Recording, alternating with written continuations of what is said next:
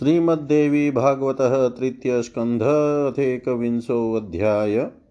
राजा सुबाहु का राजाओं से अपनी कन्या की इच्छा बताना युद्धाजित का क्रोधित होकर सुबाहु को फटकारना तथा अपने दो हित्र से शशिकला का विवाह करने को कहना, माता द्वारा शशिकला को पुनः समझाना, किंतु शशिकला का अपने निश्चय पर दृढ़ रहना। व्यासुवाच सुबाहुरपि तच्छ्रुत्वा युक्तमुक्तं तया तदा चिन्ताविष्टो बभुवासु किं कर्तव्यमितः परम् सङ्गता पृथिवीपाला ससैन्याः सपरिग्रहा उपभीष्टाश्च मञ्चेषु योधुकामा महाबला।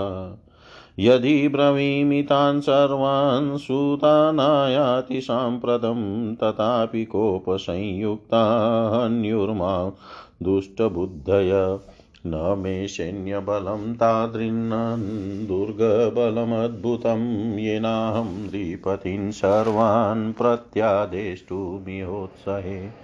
सुदर्शनस्तदेकाकी असहायोऽधनशिशु किं कर्तव्यं निमग्नोऽहं सर्वथा दुःखसागरे। इति चिन्तापरो राजा जगाम नृपसन्निधो। प्रणम्यतानुवाचात प्रस्रयावनतो नृप। किं कर्तव्यं नृपः कामं नेति मे मण्डपे सुता बहुश प्रेर्यमाणापि सा मात्रापि मयापि च। मुग्ना पतामि पादेषु, राज्ञां दासोऽस्मि साम्प्रतं पूजादिकं गृहीत्वाद्य व्रजन्तु सदनानिव ददामि बहुरत्नानि, वस्त्राणि च गजान् रथान् गृहीत्वाद्य कृपां कृत्वा व्रजन्तु भवनान्युत। न वशे मे सुता बाला, यदि म्रियेत खेदिता तदा मे श्यानमहदुःखं तेन चिन्तातुरोऽस्म्यहम् भवन्तकरुणावन्तो महाभाग्यामहोजस किमेतया दुहित्रा मे मन्दया दुर्विनीतया। अनुग्राह्योऽस्मिव कामं दासोऽहमिति सर्वथा सुतासुतेव मन्तव्या भवद्भिः सर्वथा मम। व्यासुवाच।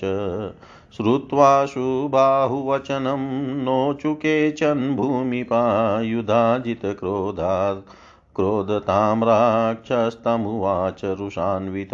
राजन्मूर्खोऽसि किं ब्रूषे।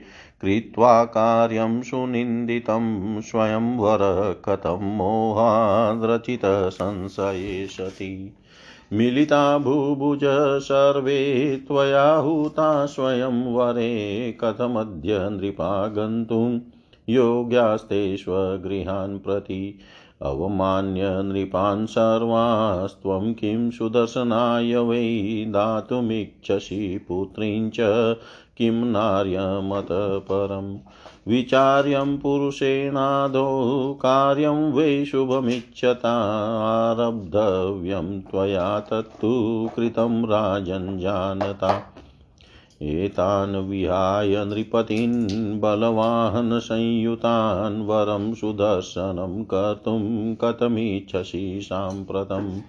अहं त्वां हन्मि पापिष्टम्।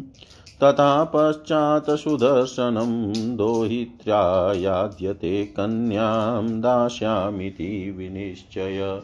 मयि तिष्ठति कोऽन्योऽस्ति यः कन्यामहतुमिच्छति सुदर्शन कियानद्य निर्धनो निर्बलशिशु। भारद्वाजाश्रमे पूर्वं मुक्तो मुनिकृते मया नाद्याहं मोचयिष्यामि सर्वथा जीवितं शिशो। तस्माद्विचार्य सम्यक् त्वं पुत्र्या च भार्यया सह दोहित्राय प्रियाँ कन्यां देहि मे सुब्रुवं किल। सम्बन्धी भवदत्वा त्वं पुत्रीमेतां मनोरमामुचाश्रय प्रकर्तव्य सर्वदा शुभमिच्छता।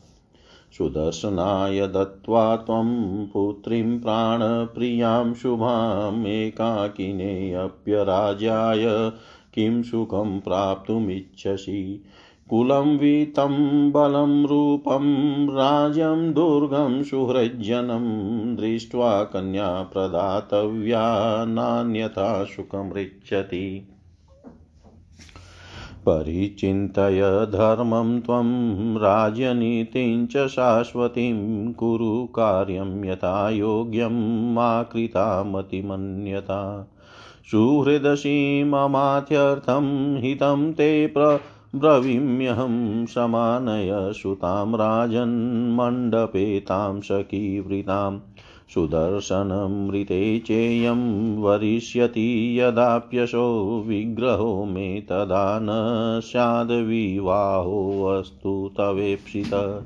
अन्ये नृपतय सर्वे कुलिनाः सबला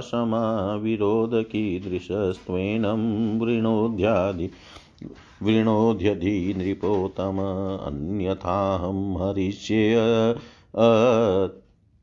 अन्यथाहं हरिष्येद्य बलात् कन्यामिमां शुभां, मा विरोधं सुदुसाध्यं गच्छपातीव शतं व्यासुवाच युद्धाजिता समादिष्टशुबाहुशोकसंयुत निष्व सम्भवनं गत्वा भार्यां प्राह शुचावृत। पुत्रीं ब्रूहि सुधर्मज्ञे कलहे समुपस्थिते। किं कर्तव्यं मया शक्यं त्वद्वशोऽस्मि सुलोचने। व्यासुवाच सा श्रुत्वा पतिवाक्यं तु गत्वा प्राह सुतान्तिकं वत्से राजातिदुःखात् पिता तेऽध्यापि वर्तते। त्वदर्थे विग्रहकामं समुत्पन्नोऽद्य भूभृताम् अन्यं वरयशुश्रोणीषु दर्शनमृते नृपम् यदि सुदर्शनं वत्से हठा त्वं वै वरिष्यसि, युधा जित्वां च माँ चैव हनिष्यति बलान्वित। सुदर्शनं च राजाशो बलमतः प्रतापवान्, द्वितीयस्ते पति पश्चाद्भविता कलहे सति। तस्मात् सुदर्शनं त्यक्त्वा वरयान्यं नृपोत्तमम् सुखमिच्छसि चेन्मह्यं तुभ्यं वा मृगलोचने इति मात्रा बोधितां तां पश्चाद्राजाप्यबोधयत् उभयो वचनं श्रुत्वा निर्भयोवाच कन्यका कन्योवाच सत्यमुक्तं नृपश्रेष्ठ जानासि च व्रत मम। नान्यं वृणोमि भूपाल, सुदर्शनमृते क्वचिद् यदि राजेन्द्र नृपेभ्य किल कातर। सुदर्शनाय दत्त्वा माँ विसर्जय पुराद्वहि सा स माँ रथे समारोप्य निर्गमिष्यति ते पुरात्। भवितव्यं तु पश्चाद् पश्चाद्वै भविष्यति न चान्यता, नात्र चिन्ता त्वया कार्या भवितव्ये नृपोत्तम। यद्भावि तद्भवत्येव सर्वत्रात्र न संशय राजोवाच न पुत्रिशासं कार्यं मतिमद्भिः कदाचन बहुभिन्नविरोध्व्यमिति वेदविदो विदुविस्त्रक्ष्यामि कथं कन्यां दत्त्वा राजसुताय च। राजानो वैरसंयुक्ता किन्नु कुर्युरसाम्प्रतं यदि ते रोचते वत्से पणं संविदधाम्यहम् जनकेन यथा पूर्वं कृतसीता स्वयंवरे सेवं धनुर्यथा तेन धृतं कृत्वा पणं तथा, तथाहमपि तन्वङ्गीकरोम्यद्य दुरासदम्। विवादो येन राज्ञां वै कृते सती समं व्रजेत्। पालयिष्यति यः कामं स ते भर्ता भविष्यति सुदर्शनस्तथान्यो वा य कश्चिद् बलवतर्। पालयित्वा त्वां वै वरिष्यति पालयित्वापणं त्वां वैवरयिष्यति सर्वथा एवं कृते नृपाणां तु विवादशमितो भवेत्। सुखेनाहं विवाहं ते करिष्यामि ततः परं कन्योवाच। सन्देहेनेव मूर्खकृत्यमिदं यत्।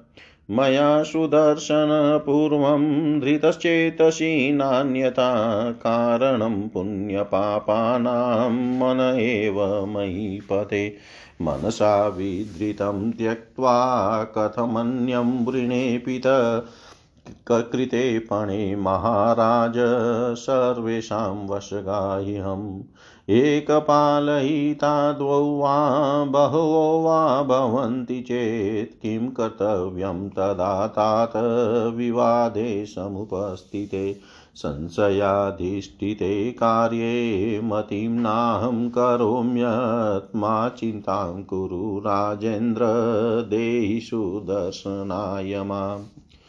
विवाहं विधिना कृत्वा संविधास्यति चण्डिका यन्नाम कीर्तनादेव दुःखो गोविलयं व्रजेत्।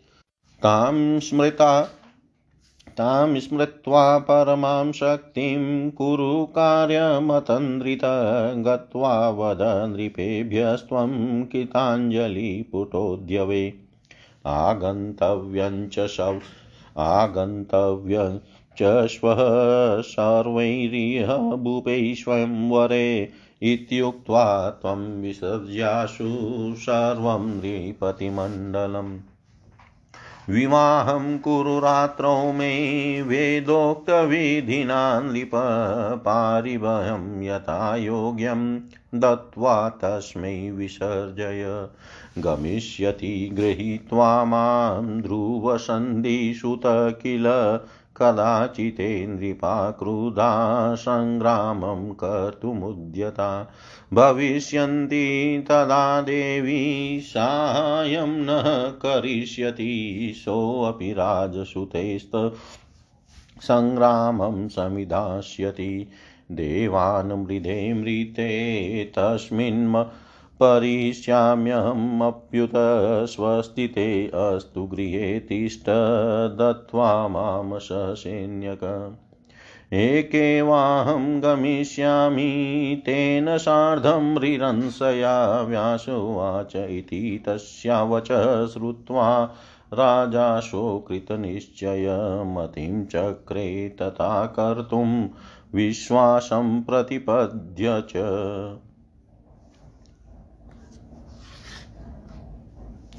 व्यास जी बोले, हे राजन, महाराज सुबाहु पुत्र के द्वारा कही गई युक्ति संगत बातें सुनकर इस चिंता में पड़ गए कि अब आगे क्या किया जाए। अपने अपने सैनिकों तथा सेवकों के साथ यहाँ आए हुए और युद्ध की इच्छा वाले अनेक महाबली नरेश मंचों पर बैठे हुए हैं। इस समय यदि मैं उन सभी से यह कहूँ कि कन्या नहीं आ रही है तो दुष्ट बुद्धि वाले वे राजा क्रोधित होकर मुझे मार ही डालेंगे। मेरे पास न तो वैसा सैन्य बल है और न तो सुरक्षार्थ अद्भुत किला ही है, जिससे मैं इस समय उन सभी को पराजित कर सकूँ। यह बालक सुदर्शन भी निसहाय निर्धन तथा अकेला है। मैं तो हर तरह से दुख सागर में डूब चुका हूँ। अब मुझे इस समय क्या करना चाहिए? इस प्रकार चिंता कुल राजा, सुबाहु राजाओं के पास गए और उन सबको प्रणाम करके अत्यंत विनित भाव से उन्होंने कहा, हे महाराजाओं, अब मैं क्या करूँ? मेरे तथा अपनी माता के द्वारा बहुत प्रेरित किए जाने पर भी मेरी पुत्री मंडप में नहीं आ रही है। मैं आप लोगों का दास हूँ और सभी राजाओं के चरणों पर अपना सिर रखकर निवेदन करता हूँ कि आप लोग पूजा सत्कार ग्रहण करके इस समय अपने अपने घर लौट जाएँ। मैं आप लोगों को बहुत से रत्न, वस्त्र, हाथी तथा रथ देता हूँ। इन्हें स्वीकार कर, कृपा करके आप लोग अपने अपने भवन चले जाएँ। मेरी पुत्री मेरे वश में नहीं है, यदि वह बेचारी खिन होकर मर गई तो मुझे महान दुख होगा। इसी से मैं अत्यंत चिंतित हूँ। आप लोग बड़े दयालु, भाग्यवान तथा महान तेजस्वी हैं तो फिर मेरी समन बुद्धि वाली अविनित कन्या से आप लोगों को क्या लाभ होगा? मैं आप लोगों का हर तरह से सेवक हूँ, अतएव आप लोग मुझ पर कृपा करें। आप सभी लोग मेरी इस पुत्री को अपनी ही पुत्री समझे। व्यास जी बोले, हे राजन, सुबाहु का वचन सुनकर अन्य राजा गण तो नहीं बोले, किंतु क्रोध से आँखें लाल करके युद्धाजित ने उनसे रोष पूर्वक कहा। हे राजन, आप तो बड़े मूर्ख हैं। ऐसा निंदनीय कृत्य करने के बाद भी आप कैसे इस प्रकार की बात बोल रहे हैं? यदि संशय की स्थिति तो थी तो आपने अज्ञानता व स्वयंवर का आयोजन ही क्यों किया? आपके बुलाने पर ही सभी राजा स्वयंवर में पधारे हुए हैं तो फिर वे सुयोग्य राजा गणियों ही अपने अपने घर कैसे चले जाएँ? क्या आप सभी राजाओं का अपमान करके सुदर्शन को अपनी कन्या देना चाहते हैं? इससे बढ़कर नीचता की और क्या बात होगी? अपना अपना कल्याण चाहने वाले मनुष्य को पहले ही सोच समझ कर कोई कार्य प्रारंभ करना चाहिए। किंतु हे राजन, आपने तो बिना सोचे समझे ही यह आयोजन कर डाला। सेना तथा वाहनों से संपन्न इन राजाओं को छोड़कर इस समय आप सुदर्शन को अपना जमाता क्यों बनाना चाहते हैं? उसने क्रोध पूर्वक आगे कहा, मैं तुझ पापी को अभी मार डालूँगा और बाद में सुदर्शन का भी वध कर दूँगा। तत्पश्चात तुम्हारी कन्या का विवाह अपने नाती शत्रुजित से कर दूँगा। इसमें कोई संदेह नहीं है। ऐसा दूसरा कौन व्यक्ति है जो मेरे रहते कन्या के हरण की इच्छा तक कर ले और सुदर्शन तो अत्यंत निर्धन बलहीन तथा बच्चा है। यह सुदर्शन पूर्व में जब भारद्वाज मुनि के आश्रम में था, तभी मैं उसे मार डालता, किंतु मुनि के कहने से मैंने उसे छोड़ दिया था। किंतु आज किसी भी तरह इस बालक के प्राण नहीं छोड़ूँगा। अब तुम अपनी स्त्री और पुत्री के साथ भली मानती विचार विमर्श करके सुंदर भौहों वाली अपनी कन्या मेरे दोहित्र शत्रुजित को प्रदान कर दो।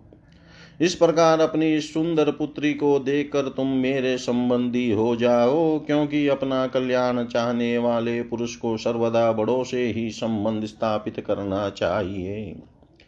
तुम अकेले और राज्यहीन सुदर्शन को अपनी प्राण प्रिय सुंदर कन्या देकर क्या सुख चाहते हो? वर के कुल धन, बल रूप, राज्य, दुर्ग और सज्ञ संबंधियों को देखने के बाद ही उसे अपनी कन्या देनी चाहिए, अन्यथा सुख नहीं मिलता है। तुम धर्म तथा शाश्वत राजनीति पर सम्यक विचार कर लो। तत्पश्चात यथोचित कार्य करो, इसके विपरीत कोई दूसरा विचार मत करो। तुम मेरे परम मित्र हो, इसलिए तुम्हारे हित की बात बता देता हूँ। अब तुम अपनी कन्या को उसकी सखियों सहित स्वयं वर मंडप में ले जाओ। यदि वह सुदर्शन को छोड़कर किसी दूसरे का वर्ण कर लेगी तो इसमें मुझे विरोध नहीं होगा। आप अपने इच्छा अनुसार अपने साथ विवाह, उसके साथ विवाह कर दीजिएगा।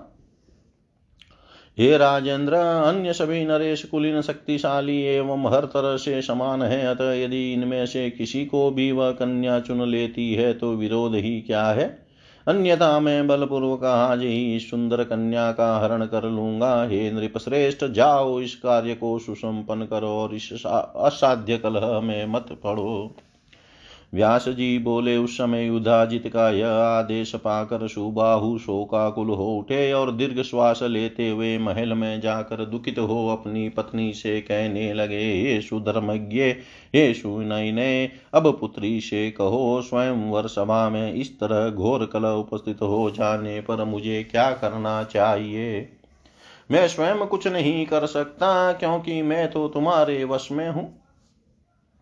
व्यास जी बोले, पति की यह बात सुनकर रानी अपनी पुत्री के पास जाकर बोली, पुत्री, तुम्हारे पिता राजा सुबाहु इस समय अत्यंत दुखी है। तुम्हारे लिए आए हुए नरेशों में भयंकर कलह उत्पन्न हो गया है। इसलिए हे सुश्रोणी, तुम सुदर्शन को छोड़कर अन्य किसी राजकुमार का वर्ण कर लो। हे वत्से, यदि तुम हट करके सुदर्शन का ही वर्ण करोगी तो सैन्य बल युक्त प्रतापी तथा बलशाली व युद्धाजित तुमको सुदर्शन को और हम लोगों को मार डालेगा। तत्पश्चात कलह हो जाने पर कोई दूसरा ही तुम्हारा पति होगा। अतः हे मृगलोचने, यदि तुम मेरा और अपना हित चाहती हो तो सुदर्शन को छोड़कर किसी अन्य श्रेष्ठ राजा का वर्ण कर लो। इस प्रकार माता के समझाने के बाद पिता ने भी उसे समझाया। उन दोनों की बातें सुनकर कन्या शशिकला निर्भय होकर कहने लगी, कन्या बोली, हे नृप श्रेष्ठ आप ठीक कह रहे हैं, किंतु आप मेरे प्रण को तो जानते ही हैं। हे राजन, मैं सुदर्शन को छोड़कर और किसी का भी वर्ण नहीं कर सकती। हे राजेंद्र, यदि आप राजाओं से डरते हैं और बहुत घबराए हुए हैं तो मुझे सुदर्शन को सौंप कर नगर से बाहर कर दीजिए। वे मुझे रथ पर बैठा कर आपके नगर से बाहर निकाल ले जाएँगे। हे नृपश्रेष्ठ, जो होना है वह तो बाद में अवश्य होगा, इसके विपरीत नहीं होगा। अब आप होनी के विषय में चिंता न करें, क्योंकि जो होना है वह तो निश्चित रूप से होता ही है, इसमें संशय नहीं है। राजा बोले, हे पुत्री, बुद्धिमानों को कभी ऐसा साहस नहीं करना चाहिए। वेदज्ञों ने कहा है कि बहुतों से विरोध नहीं करना चाहिए। पुत्री को उस राजकुमार को सौंप कर कैसे विदा कर दूँ? मुझसे वैर साधे हुए ये राजा गण न जाने कौन सा निष्ठ कर डालेंगे। इसलिए हे पुत्र, यदि तुम पसंद करो तो मैं कोई शर्त रख दूँ। जैसा कि पूर्व काल में राजा जनक ने सीता स्वयंवर में किया था। हे तनवंगी, जैसे उन्होंने शिव धनुष तोड़ने की सख्त शर्त रख दी थी, वैसे ही मैं भी कोई ऐसी कठोर शर्त रख दूँ जिससे ऐसा कर देने पर राजाओं का विवाद ही समाप्त हो जाए। तो उस प्रतिज्ञा को जो इस पर, उस प्रतिज्ञा को पूरा करेगा, वही तुम्हारा पति होगा। सुदर्शन हो अथवा कोई दूसरा, जो भी अधिक बलशाली होगा, वह मेरी प्रतिज्ञा पूरी करके तुम्हारा वर्ण कर लेगा। ऐसा करने से राजाओं में उत्पन्न कलह निश्चित रूप से शांत हो जाएगा और उसके बाद मैं आनंद पूर्वक तुम्हारा विवाह कर दूँगा।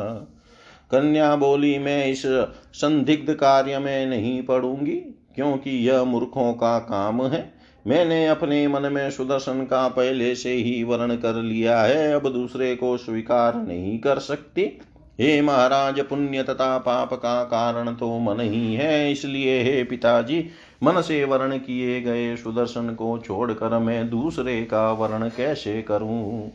हे महाराज, दूसरी बात यह भी है कि पण स्वयं वर करने में मुझे सबके अधिक रहन अधीन रहना पड़ेगा। हे तात यदि इनमें से एक, दो या अनेक ने आपका प्रण पूरा कर दिया, तब उस समय विवाद की स्थिति उत्पन्न हो जाने पर आप क्या करेंगे?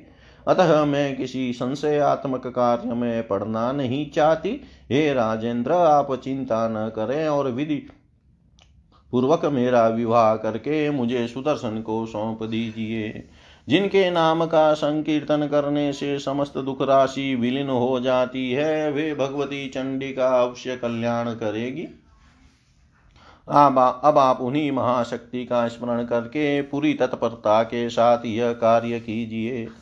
अभी जाकर के दोनों हाथ जोड़कर आप उन राजाओं से कहिए कि आप सभी राजागण इस स्वयंवर में कल पधारे ऐसा कहकर संपूर्ण राज समुदाय को शीघ्र ही विसर्जित करके वेदिक रीति से सुदर्शन के साथ रात में मेरा विवाह कर दीजिए। हे राजन, तत्पश्चात उन्हें यथोचित उपहार देकर विदा कर दीजिए। तदनंतर महाराज ध्रुव संधि के पुत्र सुदर्शन मुझे साथ लेकर चले जाएँगे। से कुपित हुए राजा यदि युद्ध करने को उद्यत होंगे तो उस समय भगवती हमारी सहायता करेगी। जिससे वे राजकुमार सुदर्शन भी उन लोगों के साथ संग्राम करने में अवश्य समर्थ होंगे। देव योग से यदि वे युद्ध में मारे गए तो मैं प्राण त्याग दूँगी। आपका कल्याण हो, आप मुझे सुदर्शन को सौंप कर अपनी सेना के साथ महल में सुखपूर्वक रहे। मैं भी विहार करने की कामना से उनके साथ अकेली ही चली जाऊँगी। व्यास जी बोले, हे राजन, उस शशि कला का वचन सुनकर दृढ़ प्रतिज्ञ राजा सुबाहु ने उसे पूर्ण रूप से विश्वस्त करके ठीक वैसा ही करने का निश्चय कर लिया।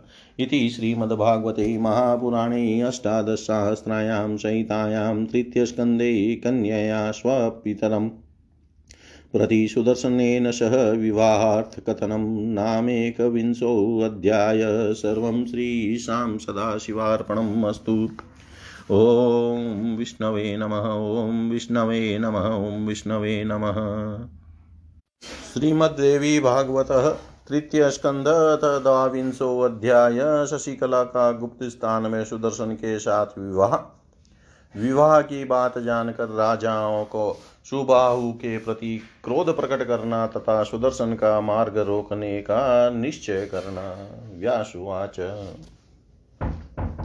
श्रुत्वा श्रुतावाक्यमनिन्दात्मा नृपाश्च गत्वा नृपतिर्जगात्।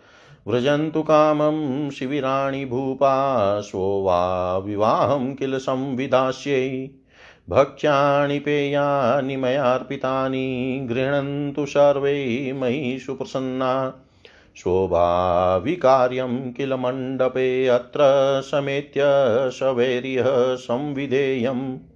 नायाति पुत्री किल मण्डपेद्य करोमि किं भूपत योऽत्र कामं प्रातः समाश्वास्य सुतां नयिष्यै गच्छन्तु तस्माच्चिवीराणि भूपा। न विग्रहो बुद्धिमतां निजाश्रितै कृपाः विद्येया सततं ह्यपत्यै विद्धायतां प्रातारिहानयिष्यै सुतां तु गच्छन्तु नृपायतेष्टम्। इच्छापणं वा परिचिन्तय चिते प्रातः करिष्याम्यतः संविवाहम्।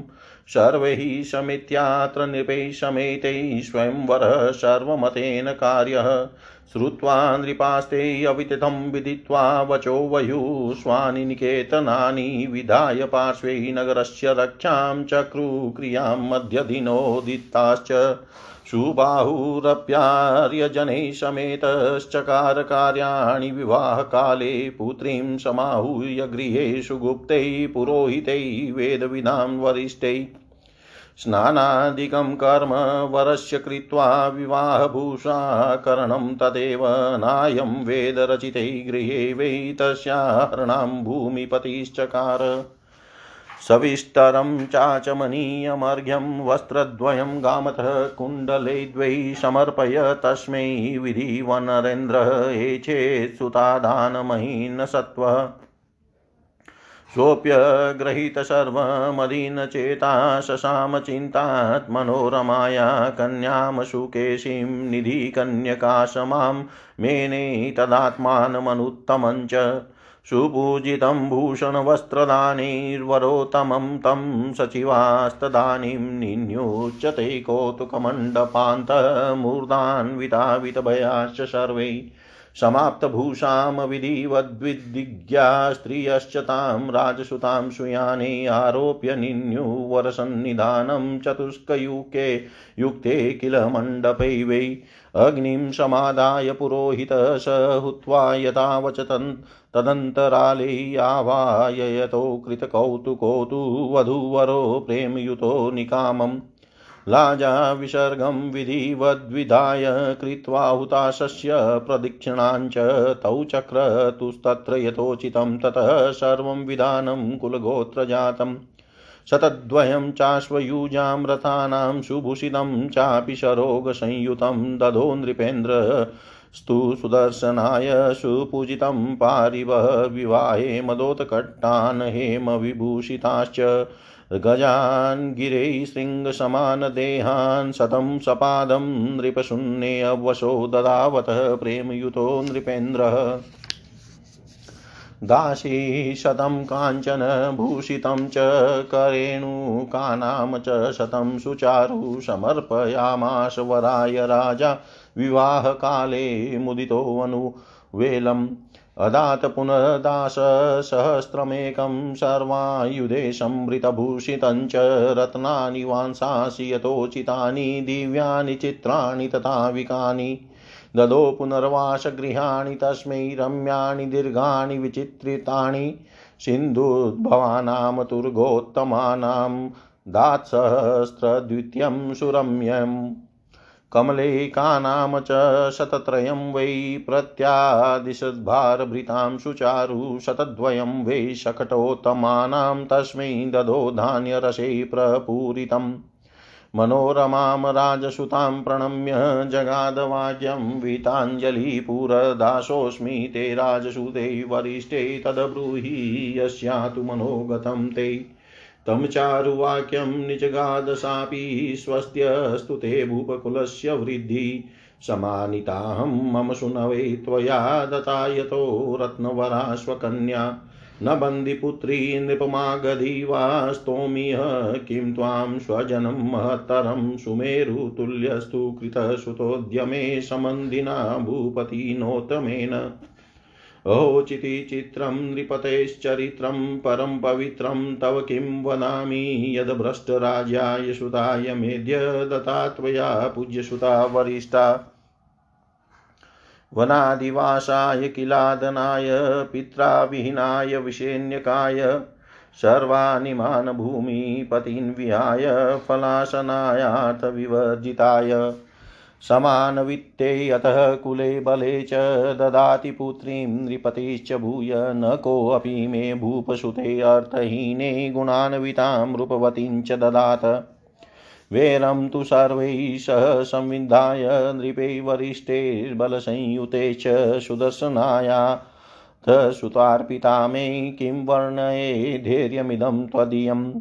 निशम्य वाक्यान् नृपः प्रहृष्टकृताञ्जलिर्वाक्यमुवाच भूय गृहाण राज्यं मम सुप्रसिद्धं भवामि सेनापतिरद्य चाहम् नो चेतदर्धं प्रतिगृह्यं चात्र सुतान्वितो राज्यफलानि भुक्ष्व विहाय वाराणसीकानिवासं वने पुरे वासमतो न मे अस्ति। नृपास्तु सन्त्येव रुषान्विता वै गत्वा करिष्ये वच प्रथमं तु सान्त्वनं ततः परं द्वापर ततः परं द्वापरावपायो नो च तत् युद्धमहं करिष्ये जया जयो देववशो तथापि धर्मे जयो नेव कृतेऽप्यधर्मे।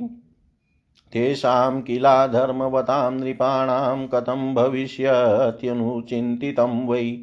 आकर्ण्यं तद्भाषितमर्थवच्च जगादवाक्यम् इतकारकं तमः मनोरमामानं वाप्य तस्मात् सर्वात्मनां मोदयुता प्रसन्ना। राजञ्चिवं ते अस्तु कुरुष्व राज्यं त्यक्त्वा भयं त्वं स्वसुतैः समेत सुतोऽपि मे नूनं वाप्य राज्यं साकेतपुर्यां प्रचरिष्य तीह विसर्जयास्मानि जसद्म गन्तुं शिवं भवानी, तव संविधास्यति, न कापि चिन्ता मम भूप वर्तते, सञ्चिन्तयन्त्या परमाम्बिकां वै। दोषाङ्गता विविधवाक्यपदैरसालेर्न्योन्यभाषणपदैरमृतोपमैश्च नृपासमाधिगम्यम् कृतं विवाहं रोषान्विता नगरबाह्य गतास्ततौचु अध्येव तं नृपकलङ्कधरं च हत्वा बालं तथैव किल तं न विवाहयोग्यम् गृणीमतां शशिकलां नृपतेश्च लक्ष्मीं लज्जां वाप्य निजसद्मं कथं व्रजेम। शृण्वन्तु तुर्यनिनदान् किल वाद्यमानान् शङ्खस्वनानभिभवन्ति मृदङ्गशब्दा। गीतध्वनिं च विविधं निगमस्वञ्चन स्वनं च मन्यामहे नृपतिनात्र कृतो विवाह। अस्मान् प्रतार्य वचनैर्विविध विधिवचकार विवाहिकेन विधिना करपीडनं वै कर्तव्यमद्य किमहो प्रविचिन्तयन्तु भुपः परस्परमतिं च समर्थयन्तु। एवं वत्सु नृपतिष्वतः कन्यकाया कृत्वा विवाहविधिमप्रतिमप्रभाव भूपा निमन्त्रयितुमाशु जगाम राजा काशीपतिष्वशूर्दै प्रतितप्रभावै। आगच्छन्तं च तं दृष्ट्वा नृपाकाशीपतिं तदा नोचु किञ्चिदपि क्रोधान् मौनमादाय संस्थिता। स गत्वा प्रणिपत्याय कृताञ्जलिर्भाषत आगन्तव्यं नृपेष्वै भोजनार्थं गृहे मम। कन्ययाशो वृतो भूप किं करोमि हिताहितं भवद्भिस्तु समकार्यो महान्तो हि दयालव।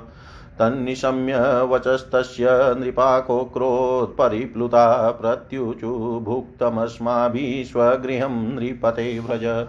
कुरु कार्याण्यशेषानि यथेष्टं सुकृतं कृतं नृपाः सर्वे पर्यान्त्यवद्य स्वानि स्वानि गृहाणि वै।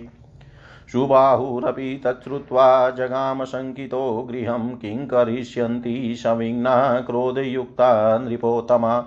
गते तस्मिन् महीपालाश्चक्रुश्च समयं पुनरुदध्वा मार्गं ग्रहीष्याम कन्यां हत्वा सुदर्शनम् केचनोचु किमस्माकं हन्त तेन नृपेण वै दृष्ट्वा तु कौस्तुकं सर्वं गमिष्यामो यथा गतम् इत्युक्त्वा ते नृपा सर्वै मार्गमाक्रम्य संस्थिता चकारोत्तर्कार्याणि सुबाहु स्वगृहं गतः।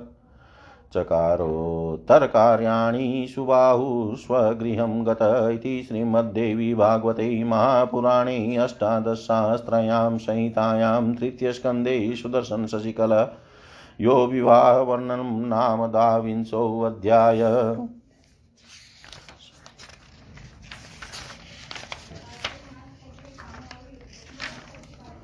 व्यास जी बोले पवित्र अंतकरण वाले राजा सुबाहु कन्या की बात सुनकर राजाओं के पास जाकर बोले, हे महाराजाओं, आप लोग इस समय अपने अपने शिविर में जाएँ। मैं कन्या का विवाह कल करूँगा। आप लोग मुझ पर कृपा करके मेरे द्वारा अर्पित की गई भोज्य वस्तुएँ स्वीकार करें? अब यह विवाह कार्य कल पुनः इसी स्वयंवर मंडप में होगा। हम सब मिलकर उसे संपन्न करेंगे। हे नृपति गण आज मेरी पुत्री मंडप में नहीं आ रही है। मैं क्या करूँ? कल प्रातः पुत्री को समझा बुझा कर अवश्य लाऊँगा। अब सभी राजा गण अपने अपने शिविर में चलें। बुद्धिमानों को अपने आश्रित जनों के प्रति विरोध भाव नहीं रखना चाहिए और अपनी संतान पर तो निरंतर विशेष कृपा करनी चाहिए। ये नृपगणा, प्रातः काल समझा बुझा कर मैं अपनी पुत्री को यहाँ ले आऊँगा। इस समय आप लोग जाएँ।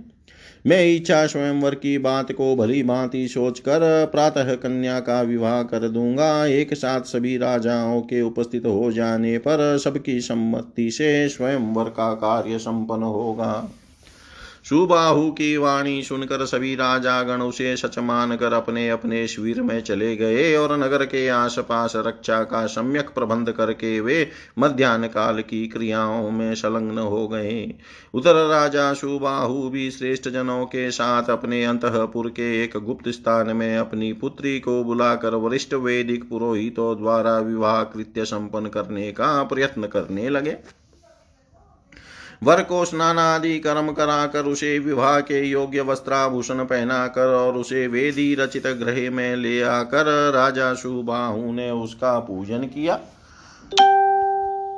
वर को विष्टर आचमन अर्घ्य दो वस्त्र गौ और दो कुंडल विधिवत प्रदान करके महामनस्वी राजा सुबाहु ने कन्यादान कर दिया।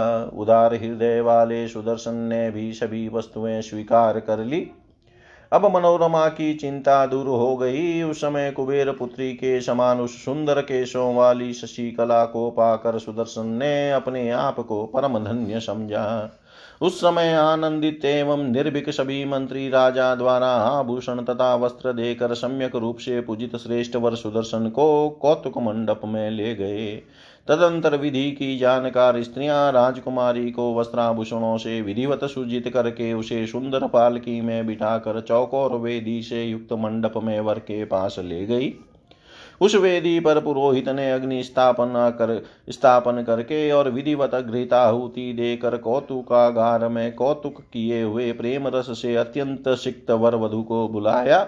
उन दोनों ने विधिवत लाज लाजा होम करने के बाद अग्नि की प्रदक्षिणा करके अपने अपने कुल तथा गोत्र की समस्त रीतियाँ संपन्न की। महाराज सुबाहु ने घोड़ों से जूते तथा अत्यधिक बाणों से लदे हुए दो सौ सुसज्जित रथ सुदर्शन को विवाह में उपहार स्वरूप दिए। उन्होंने मदमत स्वर्ण के भूषणों से विभूषित तथा पर्वत के शिखर के समान शरीर वाले सवासो हाथी राजकुमार सुदर्शन को प्रेम पूर्वक प्रदान किए। विवाह के समय राजा ने स्वर्णाभूषणों से अलंकृत सौ दासियाँ और सुंदर सुंदर सौ हथीनियाँ प्रसन्नता पूर्वक बार बार वर को समर्पित की। उन्होंने सब प्रकार के आयुधों और आभूषणों से सुसज्जित एक हज़ार सेवक, बहुत से रत्न रंग बिरंगे दिव्य सुति तथा ऊनी वस्त्र यथोचित रूप से दिए। निवास के लिए रंग बिरंगे सुंदर और विशाल भवन, सिंधु देश के उत्तम दो हज़ार घोड़े, भार ढोने में कुशल सुंदर तीन सौ ऊँट अन एवं रस से परिपूर्ण दो सौ उत्तम बैलगाड़ियाँ भी प्रदान की। तत्पश्चात राजा सुबाहु ने हाथ जोड़कर राजमाता मनोरमा को प्रणाम करके कहा, हे राजकुमारी, मैं आपका सेवक हूँ, अतः आपका जो मनोवांचित हो उसे कहिए। तब उस मनोरमा ने भी सुबाहु से मधुरवाणी में कहा, हे राजन, आपका कल्याण हो, आपके वंश की वृद्धि हो, आपने मेरा बहुत सम्मान किया, क्योंकि आपने अपनी रत्नमयी कन्या मेरे पुत्र को प्रदान की है। हे राजन, मैं यश गाने में कुशल बंदी जन और मागधों की पुत्री नहीं हूँ, जो भली भांति आपकी प्रशंसा कर सकूँ। आप तो अपने ही हैं, अतः आप श्रेष्ठ स्वजन की मैं क्या स्तुति करूँ? आप एक उत्तम नरेश हैं और मेरे संबंधी हो गए हैं। आपने मेरे पुत्र को सुमेरु के समान बना दिया है। अहो, महान आश्चर्य है। आप जैसे राजा के पवित्र चरित्र का वर्णन कहाँ तक करूँ? जो कि आपने इन सभी राजाओं को छोड़कर राज्य से च्युत वन में निवास करने वाले धनहीन पिता विहीन सेना रहित फल के आर पर ही रहने वाले तथा संपत्तिहीन मेरे पुत्र को अपनी प्रिय तथा कुलीन कन्या प्रदान कर दी। अपने समान धन कुल और बल वाले को ही कोई अपनी पुत्री प्रदान करता है। हे राजन, आपको छोड़कर कोई भी राजा मेरे धनहीन पुत्र को अपनी रूप गुण संपन्ना पुत्री नहीं दे सकता। सभी महान तथा बलशाली राजाओं से शत्रुता लेकर आपने मेरे सुदर्शन को अपनी कन्या अर्पित की है। हे राजन, मैं आपके इस धैर्य का वर्णन क्या करूँ? इस प्रकार मनोरमा के कृतज्ञता पूर्ण वचन सुनकर महाराज सुबाहु ने प्रसन्नता पूर्वक हाथ जोड़कर पुनः यह वचन कहा, मेरा यह अति प्रसिद्ध राज्य आप ले लीजिए और आज से मैं आपका सेनापति हो रहा हूँ। नहीं तो आप आधा राज्य ही ले लें और अपने पुत्र के साथ यहीं रहकर राजसी भोग भोगें। क्योंकि अब काशी में निवास छोड़कर किसी वन या ग्राम में आप लोग रहे, ऐसा मेरा विचार नहीं है।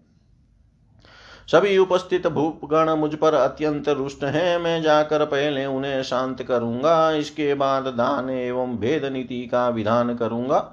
यदि इस पर भी वे अनुकूल न होंगे तो उनसे युद्ध करूँगा। यद्यपि हार और जीत तो देवाधीन है, तथापि जिस पक्ष में धर्म रहता है, उसकी विजय होती है। अधर्म के पक्ष वाले की कभी नहीं। अतः अधर्म से युक्त उन राजाओं का अपना सोचा हुआ कैसे हो सकता है? उन सुबाहु से समान पाकर पूर्ण रूप से आनंद मग्न मनोरमा उनकी सार गर्भित वाणी सुनकर अत्यंत प्रसन्न होकर उनसे हितकर वचन कहने लगी, हे राजन, आपका कल्याण हो, आप निर्भय होकर अपने पुत्रों के साथ राज्य कीजिए। मेरा पुत्र भी निश्चय ही अपना राज्य पाकर साकेतपुरी अयोध्या में शासन करेगा। हे राजन, अब आप हम लोगों को अपने घर जाने के लिए आज्ञा दीजिए। भगवती दुर्गा आपका कल्याण करेगी। हे राजन, मुझे अब कोई चिंता नहीं है, क्योंकि मैं पराम्बा भगवती का भली भांति चिंतन करती रहती हूँ। इस प्रकार उन दोनों में विविध वाक्यों द्वारा अमृत के समान मधुर वार्तालाप में रात बीत गई। प्रातः काल होने पर सभी राजा विवाह हो जाने की बात जानकर कुपित हो उठे और नगर के बाहर निकलकर आपस में कहने लगे। हम आज ही उस कलंकी राजा सुबाहु तथा विवाह की योग्यता न रखने वाले उस कुमार सुदर्शन को मार कर राज्य लक्ष्मी सहित उस शशिकला को छीन लेंगे। अन्यथा लजित होकर हम लोग कैसे अपने घर जाएँगे? आप सब लोग बजाई जा रही तुरहियों तथा शंखों के निनाद गीत ध्वनि तथा अनेक प्रकार की वेद ध्वनि सुन ले। मृदंगों के भी शब्द हो रहे हैं। हम लोग तो ऐसा मानते हैं कि राजा सुबाहु ने विवाह संपन्न कर दिया। राजा ने हमें बातों से ठक्कर वैवाहिक विधि से पाणी ग्रहण संस्कार अवश्य कर दिया। हे राजाओं, अब हम लोगों को क्या करना चाहिए? इस विषय में आप लोग सोचें और आपस में विचार करके एक निर्णय लें। इस प्रकार राजाओं में परस्पर बातचीत हो ही रही थी कि इतने में अप्रतिम प्रभाव वाले काशीपति महाराज सुबाहु कन्या का पाणी ग्रहण संस्कार संपन्न करके प्रसिद्ध तेज वाले अपने मित्रों को साथ लेकर उन राजाओं को निमंत्रित करने के लिए शीघ्र उनके पास गए। काशी राज सुबाहु को आते देख कर उपस्थित नरेशों ने क्रोध के कारण कुछ नहीं कहा। वे मौन साध कर बैठे रहे। राजा सुबाहु उनके पास जाकर हाथ जोड़कर प्रणाम करके कहने लगे, सभी राजागण, भोजन करने के लिए मेरे घर आए। कन्या ने तो उस राजकुमार सुदर्शन का पति रूप में वर्ण कर लिया है। मैं इस विषय में अच्छा बुरा क्या कह सकता हूँ? अब आप लोग शांत हो जाएँ, क्योंकि महान लोग दयालु होते हैं। राजा सुबाहु की बात सुनकर सभी राजा क्रोध से तमतमा उठे। उन्होंने कहा, राजन, हम लोग भोजन कर चुके अब आप अपने घर जाइए, आपको जो अच्छा लगा उसे आपने कर लिया। जो कार्य शेष हो, उन सबको भी जाकर कर लीजिए, अब सभी राजा गण अपने अपने घर चले जाएँगे। सुबाहु भी यह सुनकर घर चले गए और शंका करने लगे कि ये क्षुब्ध तथा कुपित राजा गण अब न जाने क्या कर डालेंगे। राजा सुबाहु के चले जाने पर उन नरेशों ने यह निश्चय किया कि अब हम लोग मार्ग रोक कर सुदर्शन को मार कर कन्या को छीन लेंगे। उनमें से कुछ राजाओं ने कहा, अरे, उस राजकुमार सुदर्शन से हमारा क्या वैर हमने यहाँ का सब कौतुक देख लिया। अब हम जैसे आए थे वैसे ही घर लौट चले। ऐसा कहकर वे सब विरोधी राजा गण मार्ग रोक कर खड़े हो गए और राजा सुबाहु अपने भवन पहुंचकर आगे के कृत्य संपादित करने लगे। इति श्रीमद्देवी भागवते महापुराणे अष्टादशसाहस्रयां संहितायां तृतीयस्कन्धे सुदर्शन शशिकला सुदर्शन शशिकलयो विवाहवर्णनं नाम द्वाविंशोऽध्याय सर्वं श्रीशां सदाशिवार्पणम् अस्तु। ॐ विष्णवे नम, ॐ विष्णवे नम, ॐ विष्णवे नमः।